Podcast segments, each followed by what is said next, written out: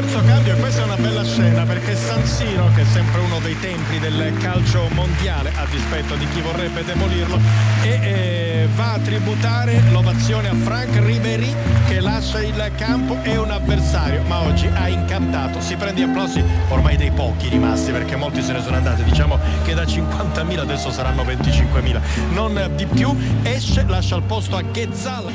Het is eh, dinsdagavond, tien voor zeven. Eigenlijk is het uh, etenstijd. Maar wij uh, hebben een gaatje gevonden om voor jullie de nieuwe Loos Stadio op te nemen. Aflevering 8 alweer van dit seizoen. Ja, en waar gaan we het over hebben? Over het slechte Milan, over het wervelende Fiorentina, over titelkandidaat Inter, over Juventus, over Atalanta en over de derby d'Italia van aankomend weekend. Inter-Juve, de nummer 1 tegen de nummer 2. Genoeg om over te praten. En dat gaan we doen met de, de vaste formatie dit keer. Sander, uh, goeie avond. Goedenavond. Uh, ja, ik, ik moet daar nog eten, maar dat doen we op Italiaanse tijden. Zeker. En met het bordje op schoot zometeen bij de wedstrijd van Atalanta tegen Shakhtar natuurlijk. Zeker. En Wes, ook goedenavond. Jij hebt toch gegeten, hè? Ja, ik heb even snel een, wat is het, een spinazie à la crème naar binnen gegooid.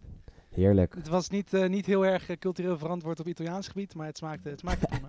Nou, netjes. Snel naar een soort Popeye, hè? Snel naar binnen gewerkt. Powervoedsel voor de podcast. Ja, waar gaan we beginnen? Ik, ik, ik denk toch weer bij Milan, uh, Sander. Helaas. Vorige week... Uh, Moet dat? Ja, ja, helaas. Vorige week hebben Wes en ik het erover gehad. Maar ja, het, het is toch beter om even naar te kijken uh, met de Milanista erbij. Ja, wat vind je er nou van? Ja, het is wel een beetje om, om moedeloos van te worden. Uh, het, kan ook, het slaat inmiddels ook een beetje op mijn stem, uh, zoals je hoort. uh, maar dat heeft weer met andere dingen te maken. Nee, ja, er is eigenlijk geen verklaring voor waarom het nu zo slecht gaat. En ja, de standen zeggen genoeg, het gaat echt dramatisch. Afgelopen weekend natuurlijk thuis verloren van, van, Fiorentina. Dat was al bijna 0-3. Had nog erger gekund. Het werd uiteindelijk 1-3. Maar ja, er zit gewoon een te weinig lijn in. Wat je bij uh, stadsgenoot Inter uh, wel ziet. Uh, zie je bij Milan absoluut niet. Geen enkel vast patroon te ontdekken. Maar ehm, ik denk ook niet dat de selectie zo slecht is als dat ze er nu voor staan. Maar ligt dat, maar, ligt dat volgens jou helemaal aan de trainer, aan Gianpaolo? Of ook aan hele nou, andere factoren? Ik denk dat het voornamelijk aan de, de kwaliteit van de selectie ligt. Uh, wat ik zei, ik denk niet dat ze zo slecht zijn als ze nu uh, presteren. Maar ik vind het ook een beetje te makkelijk om het weer op de trainer af te schuiven. Want dat is al vaak genoeg uh, de laatste jaren gebeurd.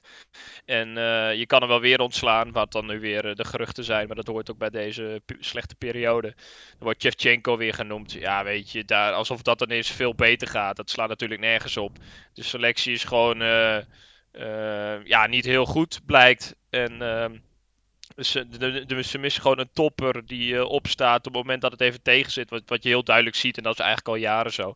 Bij elke tegenslag, dan is het meteen, uh, dan stort het helemaal in. En ik denk dat dat eigenlijk het grootste probleem is. Dus niemand echt in de selectie met karakter om, om de ploeg bij de hand te nemen. Je mist eigenlijk één topper één of twee toppers zoals Inter die wel heeft. Met bijvoorbeeld de Lukaku, die dus al dusdanig veel ervaring heeft. En ja, de spelers van Milan die zijn allemaal jong en zijn redelijk ervaren. Ja, en dat zie je gewoon uh, terug in de resultaten. Zeker als, het, uh, als ze op achterstand komen. Schok jij van Milan, uh, Wes, afgelopen zondag?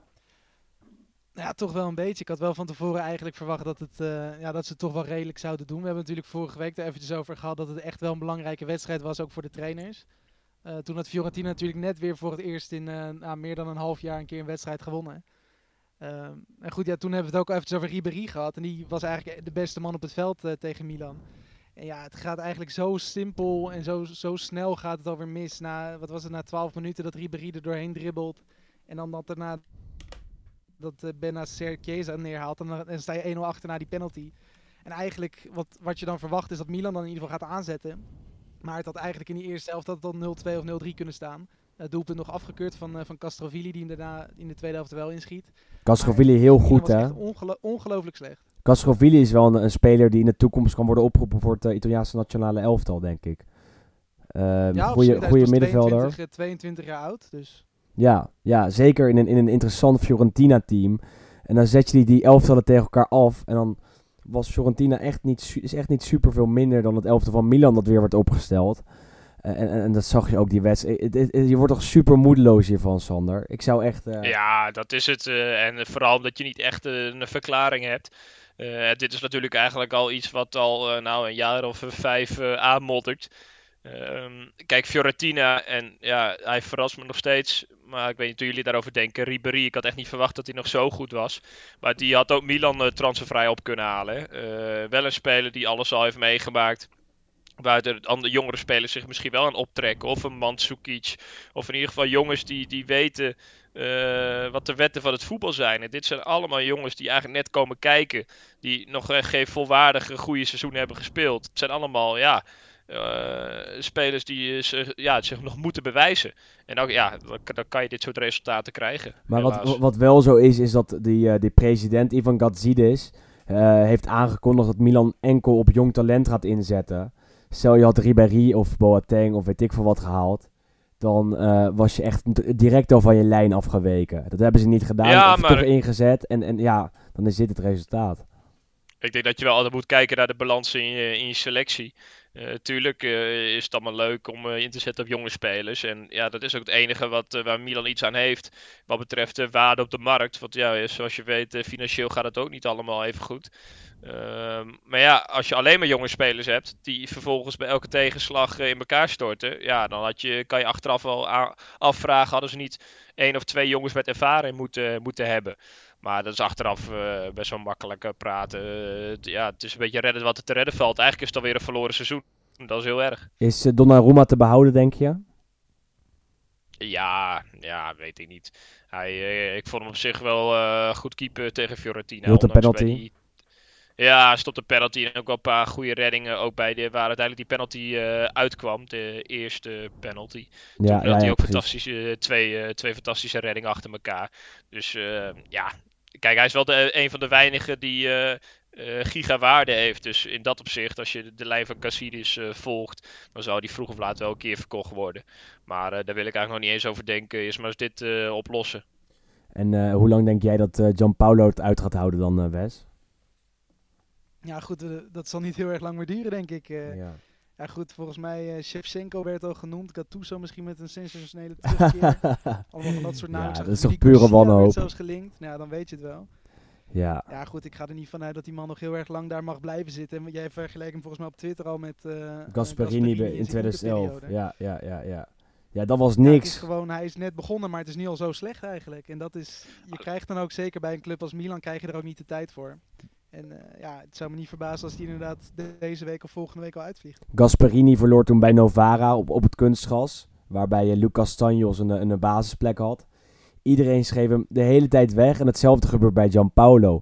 Hij krijgt... Uh, hij doet het slecht, maar hij krijgt natuurlijk ook geen echte eerlijke kans meer. stel Milan verliest aankomende zaterdag bij, bij Genoa. wat op zich best een lastige uitwedstrijd is. Ook al draait Genoa natuurlijk nog niet super goed. Dan ligt Gianpaolo eruit. Denk je niet, Sander? Nou ja, weet je, dat, dat maakt me met name moedeloos, omdat er vervolgens is er geen enkele oplossing. Want kijk, de categorie uh, Mourinho komt, uh, nou ja, die categorie, wat dus echt toptrainers zijn, die gaan niet naar Milan. Die zijn, uh, die zijn niet, echt niet zo gek om hierin te stappen. En de categorie daaronder, ja, ja, ja. Maar dat ja, vind ik een beetje dezelfde categorie als Gianpaolo, eerlijk gezegd. Ja, ja, ja. Misschien iets te boven. Maar kijk, dat geeft geen enkele garantie. En een clubicoon, nou, daar zijn er al eh, genoeg van kapot gemaakt. Dus dat alsjeblieft niet. Maar uh, ja, ja, nee, ja. Wat moet je ervan zeggen? Uh, wie ze ook halen, het geeft geen enkele garantie. En dat, uh, dat is met name het probleem, denk ik. En dan toch nog even naar Fiorentina kijken. Want uh, zij hadden echt wel een paar interessante spelers op het veld staan. Zo'n Dragowski, die vorig jaar bij Empoli hartstikke goed was, uh, is nu keeper. Nou, die is, die is elke week prima. Uh, in de verdediging hebben ze met Milenkovic nog steeds een speler die ze in de toekomst voor een groot bedrag kunnen gaan ver, verkopen. Poergar, had jij nog op WhatsApp wat over, toch Wes? Dat die super scherp is en dat er een goede kop op zit. Ik vind, dat, ik vind dat een heerlijke speler ook gewoon om te zien, weet je wel. Gewoon zo'n foute Zuid-Amerikaanse kop, zo'n nektatoeage. Dat, dat is heerlijk, joh. En, uh, en dan heb je ook nog Chiesa uh, in de aanval, die zijn vorm weer iets uh, terug te lijkt te vinden. Punt bij hem vind ik wel een beetje dat hij enorm egoïstisch is. Hè? Zouden jullie daar niet enorm aan storen als je een van zijn ploeggenoten was? Jij, Wes? Ja, nou ja, goed. Het is, kijk, hij kan fantastisch voetballen Je valt weg. ballen. Hij is razendsnel en hij doet heel vaak doet hij ook die dingen. Eh, maar het is, hij heeft eigenlijk twee problemen. Dat inderdaad op het moment dat hij keuzes moet maken, dat hij dan of de bal niet afgeeft. En eigenlijk als hij dan inderdaad wel voor eigen succes gaat, dat eigenlijk de afwerking heel vaak heel matig is. Ja, Eh, dus echt dat eindproduct, zeg maar, wat zijn vader natuurlijk wel had. Want die heeft ongeveer echt bij iedere club in Italië gespeeld en gescoord. Dat mist hij, maar hij heeft juist alles daaromheen weer. Hij heeft die actie, hij heeft de snelheid. Eh, dus hij moet vooral denk ik werken aan ja, het afmaken. En je zou zeggen natuurlijk met iemand als Montella, die zelf ook wel een aardig doelpuntje kon maken. het eh, vliegtuigje. zou dat beter worden, maar eigenlijk is, stagneert dat wel een beetje. Hij wordt wel gewoon eh, over het algemeen beter. Maar echt puur op het afmaken en het eh, afgeven, zeg maar, dat, eh, dat blijft een beetje hetzelfde. En dat is wel echt een, een groot ja, manco eigenlijk eh, in zijn spel. Is zijn volgende stap naar Juventus, denk je? Ja, nou ja, goed, die zitten natuurlijk wel aan te komen. Ze hebben natuurlijk in het verleden met Barjo en Bernardeschi al vaker sterspelers daar, daar opgehaald. En Chiesa die wordt natuurlijk ook intussen al anderhalf jaar denk ik aan, aan Juve gelinkt. Dus het zou me niet verbazen als hij inderdaad die kant op gaat. Maar ja, weet je, hij moet nog wel echt iets beter, eh, beter dan dat. In de- inmiddels is hij ook natuurlijk A-international. Dus de minuten en de speeltijd en het vertrouwen, dat krijgt hij wel. En hij moet er nu wel ook een beetje gaan, eh, gaan uitbetalen. En hij is wel pas 21 natuurlijk. Dus in principe zit er nog genoeg marge om, eh, om beter te worden. Ehm, Ja, en ik vind eh Ribéry toch eigenlijk ja, wel een beetje de, eh, nou ja, verrassing kan je het niet noemen, meer sensatie van, van, van eh, het seizoen tot nu toe. Je eens. ziet eh, wat hij laat zien, hij neemt echt Fiorentina bij de hand en echt een paar heerlijke acties in die wedstrijd tegen Milan eh, gezien. Best wel pijnlijk dat uiteindelijk het publiek hem nog een staande ovatie Ja. geeft. Is natuurlijk, is natuurlijk heel mooi, maar dat geeft ook wel aan in welke eh, status Milan zich op dit moment begeeft. Dat het publiek meer geniet van een speler van de tegenstander dan eentje van jezelf. Ehm, maar ja, weet je, wat dat betreft moet ik toch wel pas op de plaats maken. Want ik had het echt niet verwacht van Ribéry toen hij naar Fiorentina kwam. Ik ook zeker niet. Is al 36 en toch bij Bayern de laatste jaren iets minder. Maar dan zie je toch, toch nog maar eens dat als je eh, een beetje in het eind van je carrière zit en je gaat naar de Serie A, dat je dan alsnog gewoon daar kan, eh, kan shinen, zeg maar. Eh, en Nou, ik moest wel even denken aan Arjen Robben. Ja, die, ja, die wordt nog gelinkt aan Inter eh, afgelopen zomer. Ehm, Ja. Er was nu geen plek geweest in het systeem van Conte. Maar ja, zo'n stap was toch best wel prima geweest, denk ik. Ja, als je, als je ziet hoe Ribéry het doet, dan eh, ja, ik moest toch even denken aan, nou, dan had Robben wellicht ook nog wel één of twee seizoenen in de Serie A waarover het algemene tempo wat lager ligt dan eh, bijvoorbeeld de Premier League. Eh, ja, dan had ik dat eigenlijk ook nog wel willen zien eigenlijk. Hoe, Maar, eh, hoe mooi was dat geweest? andere- Robben bij Ja, Parma. zou Met Javinho op de andere flank, dat zou lekker zijn. Lekker counteren.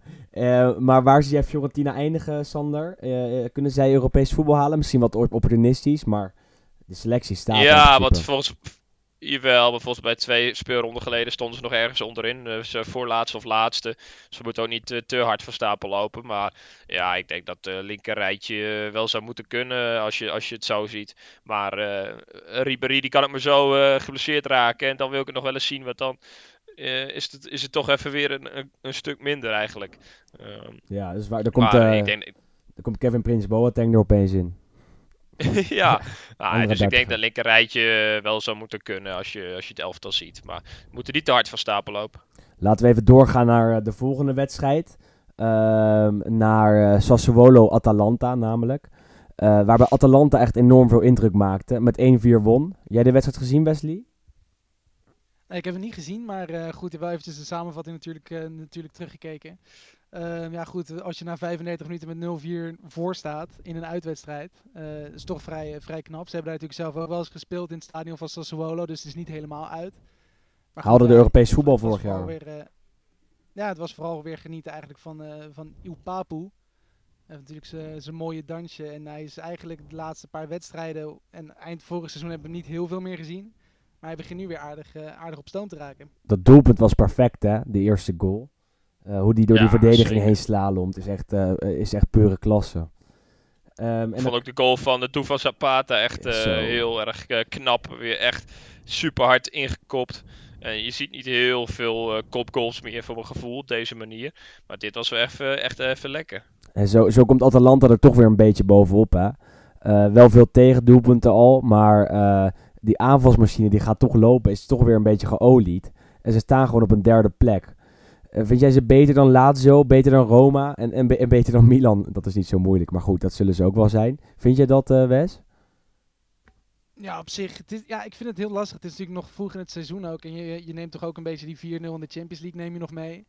Uh, Tegen Zagreb. Goed, ja, bij Lazio en Roma, die draaien ook nog niet super. Uh, winnen wel, maar het overtuigt eigenlijk allemaal nog niet. En bij Atalanta zie je dan in ieder geval wel dat in de wedstrijden dat het dan, als het op een gegeven moment gaat lopen, dan gaat het ook wel flink lopen.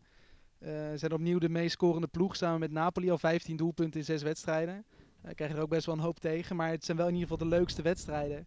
En dat vertekent het beeld dan misschien ook wel een klein beetje in vergelijking met ja, vooral Lazio eigenlijk, die uh, niet heel sprankelend voetbalde. Ook al is dat nu tegen Genoa trouwens wel 4-0 overwinning. Maar dat is toch iets minder de ploeg waarvan je echt dat samba en dat leuke voetbal verwacht. En dat zie je toch, ondanks dat er volgens mij geen enkele Braziliaan in dat elftal staat bij Atalanta, zie je dat wel een beetje terug daar. Atalanta is wel weer een must-watch hè, dit jaar. Uh, dat, dat aanvalstrio is zo goed. Het middenveld draait. Uh, draait. Een paar aanwinsten die natuurlijk niet heel veel spelen. Maar goed, Malinowski is wel een leuke, leuke voetballer. En ook verdedigend is dat niet super. Maar ja, daardoor, daardoor krijg je wel veel doelpunten. Zie jij ze vierde worden, Sander? Of is dat nog te vroeg ook? Nou ja, kijk, uh, op dit moment, terwijl we de podcast opnemen, zat Talant alweer aan het ballen tegen Shakhtar. En uh, zo krijgen ze nog uh, minimaal vier potjes. Ehm, ja, weet je, ze, ze, krijgen echt wel een druk schema. Ze hebben, hun kracht zit niet in de breedte van de selectie. Dus uh, dat kan natuurlijk wel het voordeel zijn van, uh, van andere ploegen. Die uh, denk ik een iets bredere selectie hebben. Maar dat, het, dat het weer ouderwets draait bij Atalanta. En dat krijg je met een trainer met een duidelijk plan. En waar de rust altijd wordt bewaard. Want die Gasparini zit er al een tijdje. Ja, met, met meer of meer telkens dezelfde spelers. Hier en daar een aankoop. Ja, daar, daar zit gewoon een duidelijk plan achter. En dat werpt eigenlijk tot nu toe de laatste seizoen elke keer wel de, de vrucht af. Het is echt het te volgen voorbeeld hè, voor de teams uit Milaan en ook voor andere ploegen. Uh, een eigen jeugdopleiding, eigen identiteit, uh, een vast plan, een uh, trainer die inderdaad een goede formatie heeft en zijn spelers daarin inpast. En zo zie je Ze maar... krijgen nu een panel trouwens. Ja? Oh ja, ik heb hem niet aanstaan. Heerlijke actie van Ilicic. In, uh, in San Siro. Wat zeg je? Wij zijn volle focus op de podcast. podcast. Ja, ik uh, ben een multitasker. Ja, netjes. Dat, dat kan ik niet hoor. Um, nee, en Atalanta toch supergoed. Um, die avond uh, speelde ook Inter en ook Juventus. Zullen we het eerst even over Inter hebben? en over Alexis Sanchez. Welke... Ja, Willem, ik heb wel een vraag aan jou. Want ja, vertel, wat vertel. betreft Inter, kijk, ze hebben nu natuurlijk uh, alles gewonnen. Maar waarom loopt het nu wel ten opzichte van de voorgaande seizoenen, zeg maar? Wat doen zij heel goed? Nou ja, er is eigenlijk één hele grote reden en een paar factoren eromheen. Uh, ten eerste is Antonio Conte natuurlijk een toptrainer. Uh, die niet, uh, zich niet laat leiden door de, de waan van de dag. Spalletti deed dat wel altijd een beetje. En de, de uh, tactiek onder Spalletti was vooral voorzetten vanaf de zijkant uh, erin knallen. En dan kijken of Icardi er tegenaan loopt. Um, en bij Conte heb je een duidelijk plan. Die formatie, die 3-5-2, die werkt als een trein. Uh, de mentaliteit die, die hij zijn spelers meegeeft is super eenduidig. Het is gewoon namelijk één streven. Winnen, kosten wat het kost. En dat is zelfs bij Pazza Inter blijkbaar een gouden, een gouden zet geweest. Want zo patsa is Inter niet meer. Ik had verwacht dat ze na de rode kaart van Alexis Sanchez afgelopen uh, zaterdag het helemaal zouden weggeven. Toen scoorde Sampdoria nog wel de 1-2. Maar vervolgens uh, was er niks aan de hand. Inter maakt 1-3 en wint alsnog met 10 man bij, uh, bij Sampdoria. Ik denk dat zoiets onder Spalletti nooit was gebeurd. Waarbij die instelling gewoon net iets minder was. En dit is natuurlijk allemaal grote, niet, niet uh, niet tactische prietpraat. Maar ik denk dat het wel een duidelijk verschil maakt. En je hebt natuurlijk gewoon Godin erbij. Uh, Lukaku, die afgelopen zaterdag niet speelde, tenminste inviel, maar niet in de, aan de basis startte.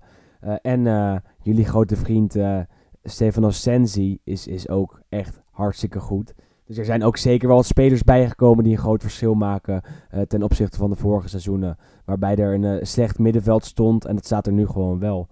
Dus dat zijn een paar factoren, denk ik, waardoor Inter um, nou alle zes wedstrijden heeft gewonnen. En nog eventjes, nog heel eventjes mag dromen van de Scudetto. Ik denk na zondag niet meer. Nou ja, dat, uh, daar, Ilicic heeft trouwens de penalty uh, gemist, dus Oh. het uh, staat nog 0-0. Jammer. Maar um, ja, ik denk dat je daarin volledig gelijk hebt. je ziet bij Inter namelijk wel duidelijke spelpatronen. Ook wel loerend op de counter, hè, zag ik Zeker, ja. In, in, in de, de, afgelopen wedstrijd. En ja, ze hebben gewoon een paar echt kwaliteitsspelers. Jij noemde Sensi, Lukaku, nou ja, Alexis, die, Godin. die, kan ook, die kan ook wel wat. Godin Godin, erbij, dus ja, weet je, dat- verschil. dat zijn gewoon echt klasbakken. Die eh, Defensie die heeft pas eh, twee goals tegengekregen. Handanovic echt een goede keeper, dat was hij natuurlijk al. Maar hij kreeg de laatste jaren iets meer eh, werk dan de bedoeling was. Maar nu, joh, er staat echt een heel goed elftal. En ik ben echt benieuwd hoe lang ze dit vol gaan houden wat dat betreft. Maar daar gaan we het nog wel even over, over hebben. Wordt de wedstrijd tegen Juventus natuurlijk ja, de, de serieuze test. Hoe, hoe lang denk je dat ze het vol kunnen houden? Zie jij ze als echte titelkandidaat? Nou, in eerste instantie eh, zei ik van eh, niet. Eigenlijk denk ik dat nog steeds omdat Juventus. Ja, weet je, als je zelfs die bank ziet van Juventus, dat is echt niet normaal eh, wie daar allemaal zitten. Maar ja, zolang Inter blijft winnen, blijven ze ook meedoen. En ja, ja, ze hebben echt een duidelijk plan en, een, en een, goede trainer en een goede selectie. Dus ik denk dat ze wel in ieder geval een tijdje langer mee blijven doen dan, dan Napoli de voorgaande seizoenen. Voel jij de hete adem al in je nek, Wes? Want uh, Juve draait natuurlijk nog niet super.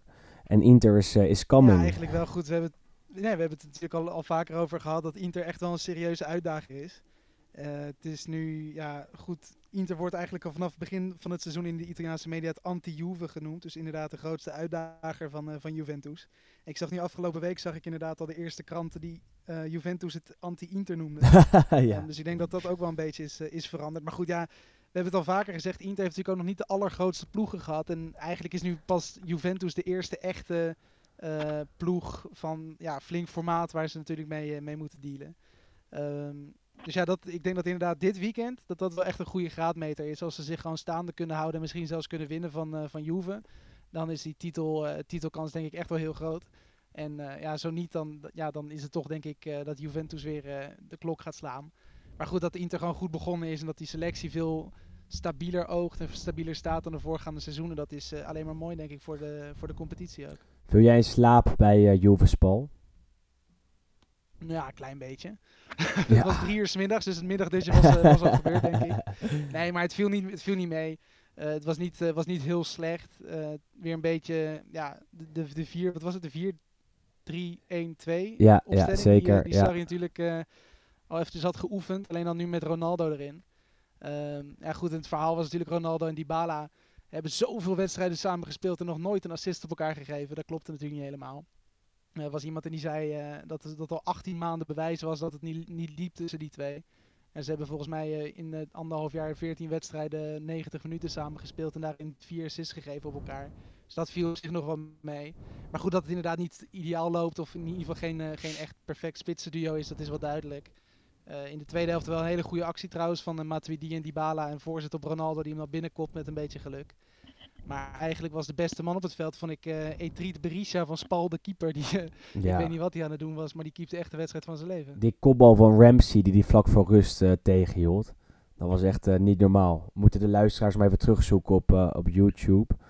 Uh, als je dat toch aan het zoeken bent, ook even die goal van Pjanic. Ja, jeetje. Ja, de, de Pjanic maakt... Wel, ja, goed, hij werd aangeraakt, maar goed, hij zat er wel prima in, denk ik. Maakt Pjanic dan toch het verschil tussen uh, een, een goed Juve en een top Juve, uh, Wes?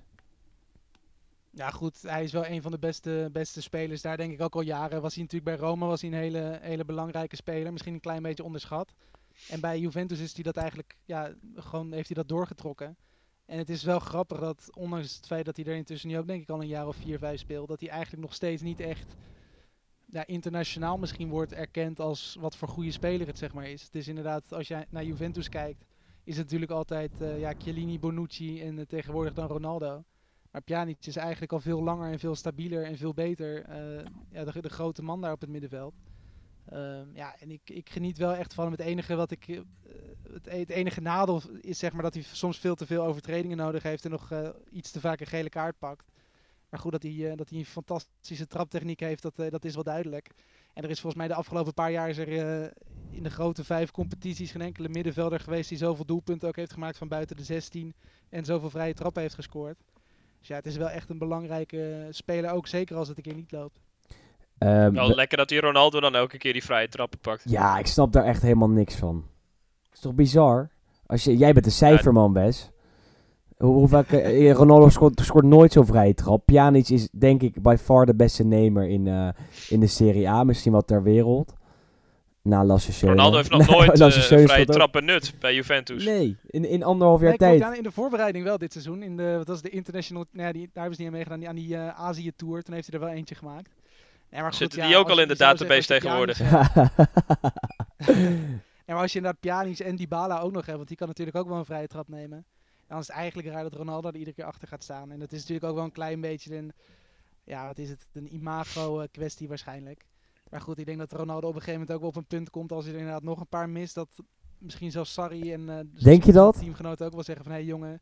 Denk je dat echt? eh, Denk je dat, over- denk je dat Ronaldo zelf in gaat leveren? ja, nee, zelf sowieso niet. Maar ik denk wel dat hij eh, op een gegeven moment zal, ja, zal er toch wel op gewezen worden van... Hey, als je Pjanic in je team hebt, dan moet je misschien maar even laten. Door wie? Denk je dat eh, Cristiano Ronaldo Sorry serieus neemt? In die zin. Ja, dat misschien niet. Nee, maar goed, kijk, als Chiellini en, eh, en dat soort gasten dat zeggen... Kijk, dit, ik verwacht niet dat het gaat gebeuren. Maar ja, weet je... Het mo- het mo- Ik denk dat de licht het binnenkort gaat zeggen. zeg, ik denk eh gewoon dat de Leeuw Ronnie. gaat nemen en dan allemaal gaat scoren. Ja, gewoon, gewoon Hey, zeg Ronnie, eh, geef die bal eens even hier. Ja. Dat doe ik beter. Precies, precies. Nee, maar eh, wat ontbreekt er nog aan bij Juventus, denk jij, Sander? Want, eh, nou, vermaak. ja, ja, maar oké, Ik- w- w- hoe komt dat vermaak erin? Want het, het, het, het is gewoon echt stroef. Ja, nou ja, kijk, Juventus Spal, dat is, ja, nou, de tijdstippen wat eh Wes ook al zei, dat werkt ook niet echt mee. Maar je weet van tevoren, dat gaat Juventus winnen. Dus er zit echt nul spanning in. En dan wordt het weer zo'n zo'n zakelijke wedstrijd, weet je wel. Kijk, het, eh het eh, Sarismo, eh, dat werd natuurlijk eh, breed aangekondigd. Dat ging naar Juventus komen. Maar het heeft nog wat, eh, het heeft nog wat tijd nodig om eh, mij en de rest eh, Ja. te vermaken. Zelfs eh, Wesley is, eh, werd niet vermaakt. Dus eh, nee, ja, dit, dit, eh, ja, het is gewoon. Je, je kan, als je zoveel aanvallers hebt, kan je ze ook eens een keer allemaal opstellen, zou je zeggen. zou, Maar ja, zou, dat doen ze niet. zou die Bala die, die rol achter de spits in kunnen vullen, denk jij, Wes? Waar Ramsey afgelopen eh, Ja, nee, zaterdag stond? Ja, goed, de verwachting is, want Juve die begint over eh, iets meer dan een uur. eh, ik weet, de opstelling zal dus nog net niet zijn. Maar goed, de verwachting is in ieder geval dat ze nu tegen Leverkusen spelen met Ronaldo en Higuain voorin. Eh, en dan of Dybala of Ramsey daarachter inderdaad op, eh, op die 10 positie. Eh, maar goed, ja, ik denk dat die er allebei kunnen spelen. En het positieve van Aaron Ramsey vind ik dan wel dat hij echt die diepgang heeft.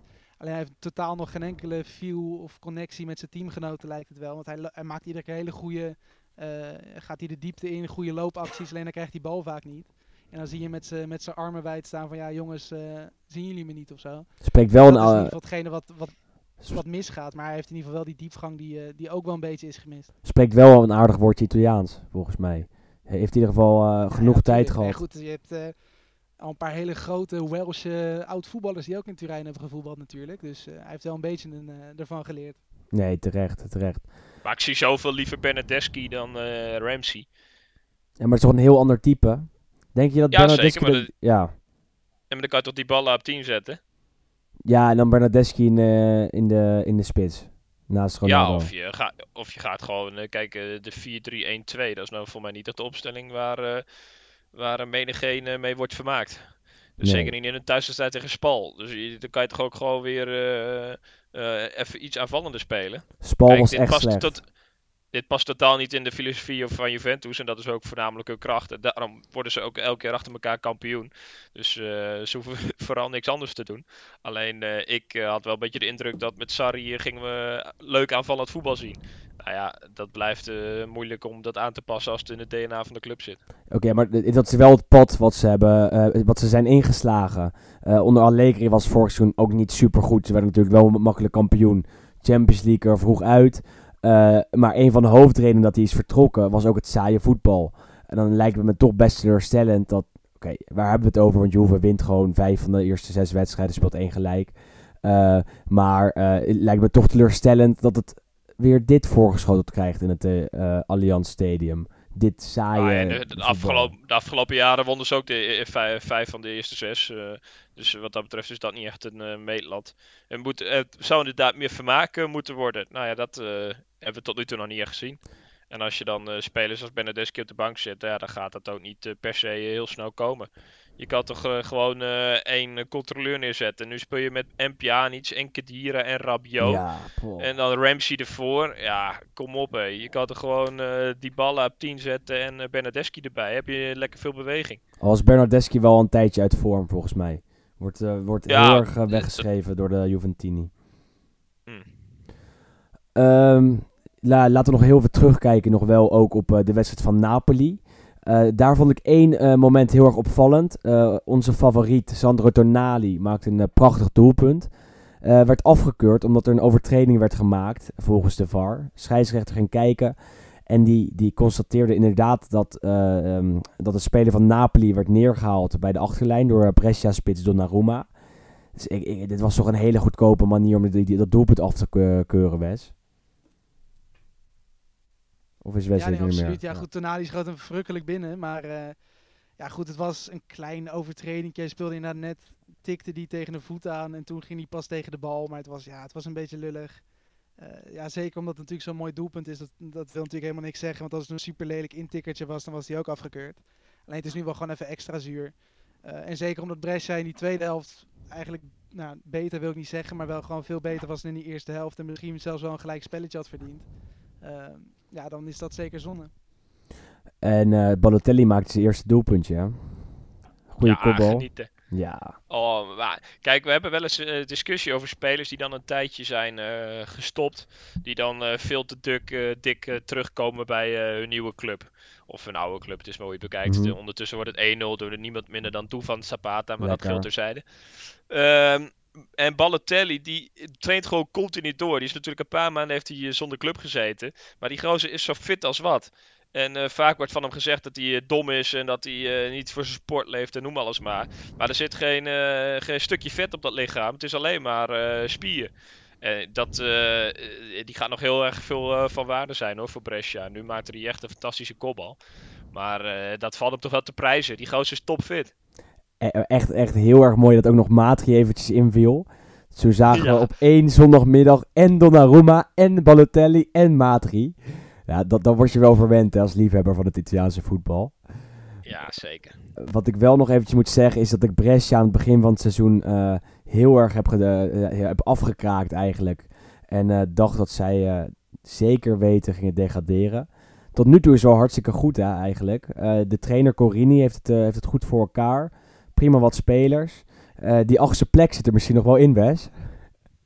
Ja, nee, goed, ik maak geen grapjes Nee, natuurlijk. nee, nee, nee. Nee. Het is even eh, alle gekheid op een stokje. Die Corini, dat is gewoon een hele leuke kerel ook. eh, ziet er een beetje uit als een soort Pierluigi Collina, alleen dan in het, eh, in het klein. Ehm, nee, maar goed, ze hebben natuurlijk al drie hele grote tegenstanders gehad. Ze hebben Milan gehad, Juve gehad en Napoli gehad. Ehm, en dan, ja, die drie verlies je.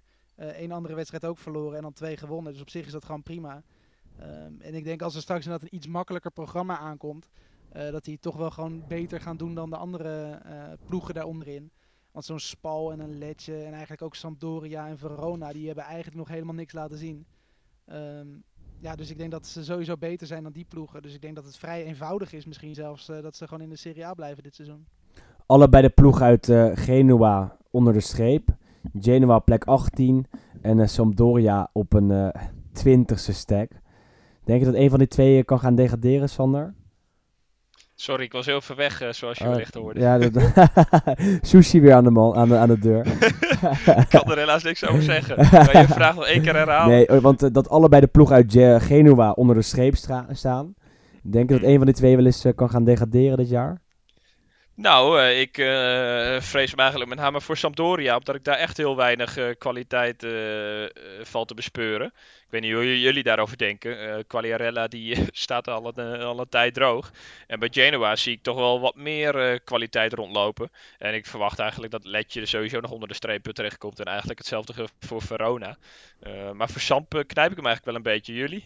Ja, ik, ik niet per se eerlijk gezegd. Ik denk dat zij er in de winter wel wat tegenaan kunnen gooien. Dan eh, de selectie een beetje voor te versterken. En dan uiteindelijk op een 16 of 17e plek, eh 17e plek eindigen. En ik vrees een beetje dat, dat Spal inderdaad eh, ten dode is opgeschreven samen met Letje. En die derde, daar twijfel ik een beetje over. Misschien wel Udinese weer gewoon, zoiets. Maar ja, het is allemaal Geen. Verona. Nou, Verona valt me, valt me tot nu toe heel erg mee, eerlijk gezegd. Die hebben een duidelijk speel- speelplan. Een paar leuke spelers. Die Verre is, is erg, erg goed, vind ik. Ja, Ehm, hele leuke speler. Dus tot nu toe valt dat me heel erg mee. En denk ik niet dat Verona al, eh, wat ik voorafgaand aan het seizoen dacht, eh, in december eh, zal zijn gedegradeerd. Misschien is het aan het eind alsnog niet goed genoeg hoor. Maar ja, tot nu toe is, is het van die, van die drie promovendi vallen Brescia en, en Verona me hartstikke mee. Ehm, ja, dus eventjes daar, ja, even daar afwachten denk ik. Wat denk jij dan Wes? Ja, goed. Ik vind eh, Spal is sowieso weg. Letje is eigenlijk weg. En ik vind Verona, vind ik, eh, ja... Ik, ik denk niet dat die het over een heel seizoen vol gaan houden. Want er zit ook gewoon heel weinig kwaliteit eigenlijk. Ze hebben inderdaad dan die Verre die kan voetballen. En je ziet dat Sofian Amrabat er soms wel even lekker in hangt. Maar het is Amrabat is goed hè? denk ik ook. Ja, hij doet Ja, het wel goed, ja. slecht. Ja, nee, maar hij doet het echt niet slecht. Maar kijk, ik denk Sampdoria... Genoa heeft sowieso meer kwaliteit. Sampdoria niet echt. Maar die, ja, wat je zegt, die gaan waarschijnlijk nog wel een paar eh, miljoen er tegenaan gooien straks. Misschien zelfs onder die nieuwe eigenaar die ze, waar ze nog naar op zoek zijn. En dan denk ik echt wel dat zo'n Hellas Verona met zo'n Juric ook als trainer... Ben ik ook totaal geen fan van dat die gewoon nog eh, onder de streep eindigen. Dus ik denk inderdaad Letje, Spal en Verona dat die eruit gaan op dit moment. Ehm, maar goed, ja, Sampdoria is wel echt verschrikkelijk slecht begonnen. Ik weet niet hoe, eh hoe Juriaan doet deze weekends. Maar Ja. Ja, het, het gaat gewoon echt slecht. Tegen, tegen Inter was het ook weer niet. Maar goed. Eh, Juriaan schijnt in de relatiecrisis met een meisje te zitten. ja. Een, een diepe, diepe relatiecrisis. Maar die gelijkmaker van Verona was wel lachwekkend. Ik weet niet of jullie die hebben Ja, gezien met die zeg. speler van Cagliari die uitgleed. Ja, dat, gewoon een assist was dat. dat was een Gerardje. Ja. En eh, ja, dat was bizar. daarna ook nog een paar kansen voor eh, Simeone bij Cagliari. En die missen ze ook ja. echt, echt voor open doel. Na een assist van, eh, of tenminste een bijna assist van eh Radja Ingolan. Ehm, De leukste pot was misschien wel op maandagavond. ja, Parma Torino. Ja, laten we die nog even bespreken en dan nog even voorbeschouwen op aankomend speelweekend. Wat is er mis met Torino, Sander? Wat gaat er daar mis? Want het, het- het- ze zijn opeens enorm ingestort. Ja, het is heel erg wisselvallig. Eh, de ene week winnen ze van Milan. Nou ja, achteraf blijkt dat dat niet eens zo'n hele grote prestatie eh, was. Zeg ik met eh, pijn. met veel Ja. pijn. Maar ehm, nee, ja, wat is er aan de hand? Het is, het- ja, dat is voor mij het grootste probleem, dat het zo gigantisch wisselvallig is. En de spelers die vorig jaar wel altijd volop in de strijd gingen, wat wel echt een defensief blok vormde, daar komt net iets te vaak wat doorheen.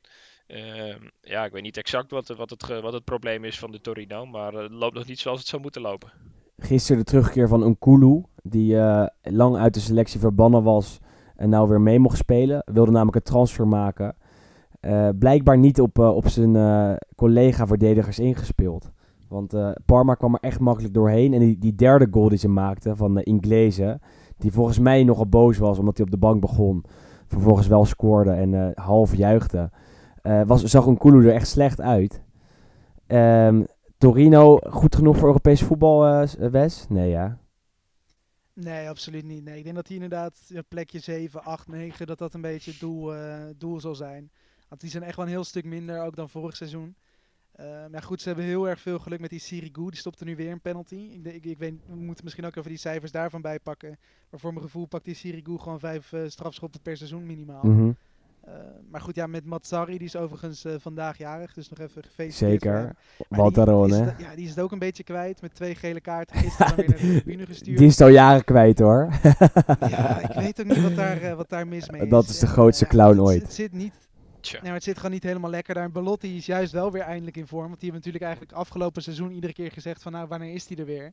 Ja, die is er, alleen nu is de rest van het team er niet meer. En dat eh, levert dan eigenlijk ook bijna niks op. En bij Parma loopt eh, die Dejan Kulusevski. En dat is wel echt een, eh, een speler om in de gaten te houden. Ja, Parma, Ja, die die- klimt op.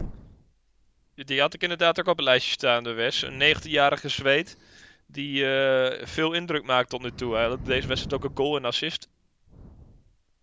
Ja, nee, op, op zich een prima elfte ook Parma. Zeker eh, goed genoeg voor handhaving. En dan hebben ze ook nog een Cornelius in de spits, die dus eh, startte ehm, en Inglees op de bank hield. Was niet verkeerd. Ehm, En goed, die Inglese trouwens, die, was, die had 39 graden koort, zag ik. Dat is, ah, dat is de reden. Oké, en vandaar dat hij niet zo tevreden was na zijn, eh, na zijn doelpunt. Ik, ik denk dat hij gewoon heel snel moest scoren. ja, oh, dat wist ik. eh, Nee, dat dat wist is ik wel niet. mooi als je, als je al die samenvattingjes eh, kijkt van eh, al die eh, verschillende wedstrijden. Dat je hier en daar nog wel eens even wat zon eh, op, eh, op de grasmat ziet. Ja, dat zijn we in Nederland niet meer gewend met dit weer. Maar eh, bij de zuidelijke clubs eh, is het gewoon nog een volle bak eh, 25 graden. Dan zitten ze allemaal lekker in hun blote barst. Wanneer ga je emigreren? Nou, dat gaat niet lang meer duren als ik, eh, als ik hier zit. Maar dat is Jeetje. toch niet normaal? Het is al donker. Het is half acht, al donker. Het regent hier. Ik, Ja, eh, ik ben er echt- niet blij mee. Niet, niet tevreden. Nee, over. niet te filmen. Eh, waar ik wel blij mee ben, is met de kraker van aankomende zondag. Daar leeft heel Italië eigenlijk al sinds afgelopen maandag naartoe. De Derby d'Italia tussen het eeuwige rivalen Inter en Juve. Wat denk je daar, Wes? Dat Juve met de punten er vandoor gaat? Nou goed, het is, eh, wat, wat we net zeggen, het is inderdaad de eerste grote test denk ik voor beide ploegen en beide, beide trainers. Ehm, ja, ik denk, ik ga toch hier voor een gelijkspelletje denk ik, als ik dan toch eh, iets zou moeten zeggen. En jij, eh, Sander? Ehm, laten we eens gek doen. Inter wint. Ja? Met hoeveel? 5-0? nee, nee, nee, nee. Nee, een, een magere overwinning. Nee, maar Inter die zit zo in een flow. En ik heb nog wel de indruk dat eh, eh, als je van Juventus eh, wil winnen, dan moet je het nu zeg maar doen. Omdat ze nu nog niet op de topsterkte zijn voor mijn gevoel. Ehm, Inter thuis, nou ja, dan, dan ontstaat er sowieso iets. Alle ogen zijn natuurlijk gericht op, op Conte. Dat de Juventino het bij Inter moet doen, dat zegt natuurlijk veel. Maar daar eh, hoor ik graag de reactie van, van Willem. Twee Maar- Juventini, hè? Marotta ook nog. Precies. de dus, technische eh, directeur. nee, maar ik- ja, ik, ik geloof er eigenlijk wel in. En op dit soort avonden komt er vaak iets extra's los. eh, zeker bij, eh, bij Inter. Ehm, dus ja, ik, ik geloof op zich wel dat Inter eh, een resultaat kan halen. Ik was, Jij? vorig, ik was vorig jaar aanwezig bij, bij Inter Juve. En toen stoorde ik me er een beetje aan dat de Interici zo blij waren dat Juve werd uitgeschakeld in, eh, in de Champions League. Of was uitgeschakeld door Ajax. Het was een sfeeractie eh, waarbij ze refereerden naar die uitschakeling. Er werden alleen maar nummers gedraaid. eh, dat Juventus nooit de Champions League won. Ehm, en het, ik vond het eigenlijk een beetje een tekortkoming van de eigen historie, weet je wel. Dat je denkt van, dat Inter zich meer presenteerde als anti-Juve dan als Inter zelf. En nu kan Inter zich eindelijk weer eventjes presenteren als, als het echte Inter. Als het echte blauw-zwarte, eh, het blauw-zwarte team van Milaan. In plaats van het team dat alleen maar eh, anti-Juve is. Eh, dus ik, ben wel, ik heb er wel zin in. Ik, ik denk dat eh, ehm, er, uh, San Siro is uitverkocht. Eh Conte zal vast wel weer iets verzinnen. Waardoor, waardoor, er, waardoor hij zijn oude ploeg lastig gaat maken. Lukaku die mist het duel met Barcelona van morgenavond. want die is geblesseerd. Dus eh, afwachten of die aankomende zondag wel eh, fit is. Speelt hij niet, dan voorzie ik wel grote problemen. Want zoals we al eh, eerder zeiden, kreeg Alexis Sanchez afgelopen zaterdag rood. Zal er ook niet bij zijn. En dan moet je dus met Martinez en Politano in de starten. En dat is wel heel licht, denk ik, tegen De Licht en, en Bonucci. Maar ik zie het wel zitten hoor. Ik heb er erg, erg veel zin in. Genoeg mensen uitgenodigd om hier te komen kijken en hè, Inter te zien winnen van de grote rivaal. Oh, wij hebben geen uitnodiging gehad, toch, nee, Wesley? jullie zijn welkom. En alle luisteraars. Oké, oké, oké. Privé- Alle luisteraars. Dan huren we gewoon een, eh, een restaurant af en dan gaan we... Als als je maar voor Inter juicht, ben je welkom. Dus Wes, helaas. Ik doe mijn sensi shirtje wel. Ja, dan wel, in dat geval. Ja, nog meer eh, dingen waar we naar uitkijken voor aankomend weekend? Nog meer wedstrijden? Nou, ik eh, kijk eh, uit naar eh, morgen. Ja, misschien is dat voor de luisteraar vandaag. Maar dan is uh, Genk-Napoli. En daar gaan we naartoe. Dus Nice. daar heb ik wel zin in. Op het, Ik, in het uitvak? Nee, nee, nee, nee. nee als, als Italiaanse clubs in de buurt zijn, probeer ik dat wel te kijken. En nu kan het, ik kon kaarten krijgen, dus dat is sowieso leuk. En het is dichtbij, nou relatief dichtbij, het is niet zo heel ver rijden. Dus ik heb er wel zin in. Ik ben wel, vind het wel weer leuk om Napoli weer een keer live te zien. Dus je, je gaat nu naar Genk-Napoli. Je hebt ook kaarten voor Leverkusen-Juventus. Uh, en dan Ja. speelt er nog één Italiaans team binnenkort in de buurt. En daar hebben we het ook een keer eerder over gehad. Uh, dat is namelijk Inter. Inter. Dortmund Inter. Ja. Heb je al kaarten? Het is eh, 1-1 trouwens Het is bij, 1-1, oké. voor eh Shakhtar. Maar ehm, de kaartverkoop voor eh, Dortmund-Inter begint 7 oktober. Dat is eh, volgende week maandag. Dus dan is het moment van de waarheid. Dan eh, zit ik om half negen klaar om te bellen.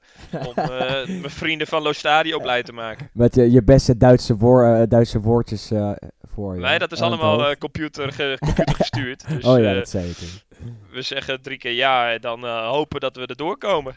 En eh, jij, Wes, heb jij eh, deze week nog mooie dingetjes waar je naar uitkijkt?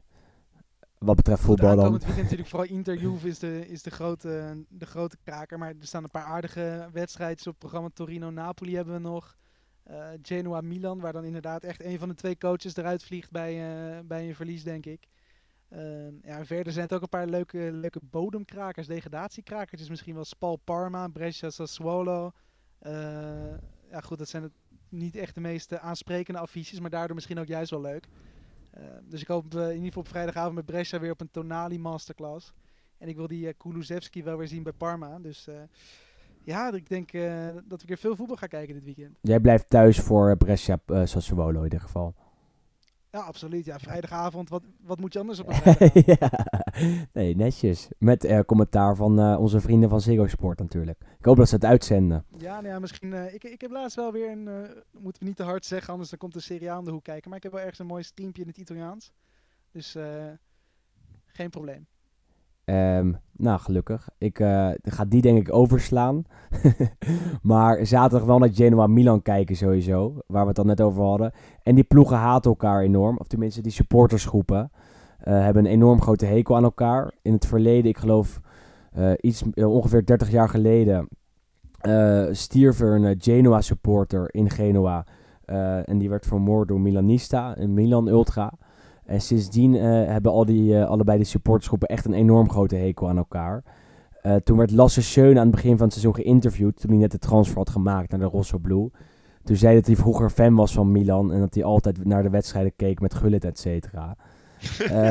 Dus ja, dat was, dat was niet zo'n slimme actie toen. Maar goed, ik ben een keer naar nog niet. Genoa-Milan geweest. Dat, waren er toen uitfans? Ja, zeker. Wel, ik denk een jaar of twee, drie geleden. Nou, dan ga je, eh, tenminste in mijn geval, eh, vloog ik op Milaan, dan de trein naar eh, Genua. En daar met mijn goede vriend Aaron Dekkers de wedstrijd bekeken. Dat was trouwens prachtig, want we hadden perskaarten en eh, ja, die moest je ophalen in een of ander authentiek, heel oud gebouw. Eh, helemaal aan de andere kant van het stadion, heel praktisch. Maar toen we eenmaal binnen waren, toen, eh, nou ja, vol goede moed. Want het was mijn eerste keer in eh, het stadion van, van Genoa Sampdoria. Het Marassi. Alleen toen, volgens mij... Vol, ja, het Marassi. Ook toen regende trouwens, dus... Morassi. dat, dat het Moerassi, dat doet het er volgens mij altijd. Maar eh, na een kwartier kreeg Paletta rood. Dat was lekker. En eh, nog iemand kreeg rood. Dus uiteindelijk heeft eh, Milan met negen man eh, die wedstrijd gespeeld en 3-0 verloren. Dus dat was een lange terugreis. Je, je leven als Milanista is niet, eh, niet makkelijk, hè? Nou, de hoogtepunten zijn het op één eh, vinger te tellen. Ik herken het gevoel hoor. Ik heb dat ook een tijd gehad met Inter. Gelukkig heb ik tegenwoordig Ja. wel wat om, om, eh, om eh, voor te juichen. Of om, Daar om klop te juichen. vast. Hey, eh, mijn eten is koud aan het worden. Dus eh, dit is het einde van de podcast, jongens. Of tenzij jullie nog Oh. hele belangrijke, dringende zaken eh, Ja, ga hebben. je maar lekker eten, denk ik. ja, toch? Drie Ja, dan kwartiertjes. kunnen we mooi eh, de tweede helft van Atalanta Shakhtar eh, vol concentratie kijken. En we hebben een mooie column hè, als afsluiter. Zoals altijd van, eh, van Juriaan van Wessem. Deze keer eh, staat een Braziliaan in eh, het eh, centrum van attentie. Namelijk Zico. Ik heb hem net geluisterd en dat is weer een hele, hele fijne eh, column. En eh, nadat je ons hebt beluisterd, vergeet dan ook niet naar de andere podcast van FC Afrika te luisteren. Eh, ik noem de Pantelich, de Pantelich podcast, moet ik natuurlijk wel goed zeggen. En ook eh, podcasten met Petersen. En je hebt tegenwoordig ook een podcast over PSV. Nou luister ik daar zelf natuurlijk niet naar. Maar stel je bent PSV-fan, zou ik ook die eventjes aanknallen. En wij zeggen jullie tot volgende week, denk ik. Natuurlijk kan ik het hebben over Inter Juventus, de kraker van de zondagavond, de derby dell'Italia en nu weer eens met een Scudetto als inzet. Dan denk ik aan een juichende Roemenigge bij een 4-0 zege van 35 jaar geleden. Inter onttroonde Juventus die middag, maar de titel zou naar Verona gaan. Ja, zulke scenario's zijn Interfans wel gewend. Dus laat ik het maar hebben over Fiorentina Udinese. Voor mij is dat een dierbare wedstrijd, want deze week, 36 jaar geleden, was dat het eerste duel in de Serie A dat ik bezocht. Het zomerde nog in de stad, het collegejaar stond op het punt van beginnen, maar de hele stad was in de ban van de komst van Zico. Udinese had die zomer van 1983 de hele wereld versteld doen staan door de Braziliaanse sterspeler vast te leggen voor één seizoen. De regering wilde daar nog een stokje voor steken vanwege een valutacrisis. Maar toen de mensen in Friuli de straat op gingen en stelden dat hun provincie anders naar Oostenrijk zou uitwijken als ze geen sterspeler mochten aantrekken, ging Rome toch overstag. Vooral ook omdat kampioen AS Roma Toninho Cerezo uit Brazilië importeerde en daar kon de regering natuurlijk nooit een stokje voor steken. Zico was een sensatie in Italië, zeker in de eerste maand. Hij debuteerde met twee goals bij een 5-0 zege bij Genoa. Dat Udinese was best een leuke ploeg, met Pietro Paolo Verdis in de spits, met Franco Causio als virtuoze dribbelaar, met Massimo Mauro en Luigi De Agostini op het middenveld en met Edinho als libero. Udinese bleef tot de kerst meedraaien aan de top, maar zakte daarna weg.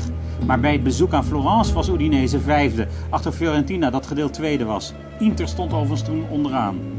Wat me van die dag vooral bijstaat, is ongeveer de devotie voor Zico in het hele stadion. Geen haat, geen spreekkoren tegen hem, maar alleen maar applaus en toejuichingen. Daarbij was het 30 graden op de Curva Fiesole. Het was wel een echt Italiaanse wedstrijd, die eindigde in 0-0. Maar ik leerde toen dat een 0-0 ook heel mooi kon zijn. Ik keek naar een ander spel dan ik gewend was. Er werd prachtig gecombineerd. De spelers liepen nooit een meter te veel, alsof ze wisten wat er komen ging. Duelleren om de bal was hard, maar ook zuiver. Zico kreeg die middag te maken met een mandekker, Gabriele Pin. Passarella gaf rugdekking. Zo werd het gevaar van de Braziliaan verijdeld. Daarbij was het die middag uh, verboden om een vrije trap te veroorzaken in de buurt van het strafschopgebied, want die zou Zico er altijd inschieten. Ik keek naar Zico, maar ook wel naar Antonioni, Oriali, Bertoni, Passarella, Mas Massaro, Edinho, Causio en Virdis, maar toch vooral naar de Braziliaanse wondervoetballer. Want het blijft uniek dat bij Udinese toen een van de beste spelers van de wereld speelde. Alsof Neymar deze zomer was gekocht door Sassuolo. Palle gol, adesso il morale non assiste alla squadra di Ballardini. Intanto c'è questo incredibile... Che gol! Che gol! Non ci credo! Ma scala meglio di Maradona e Beckham!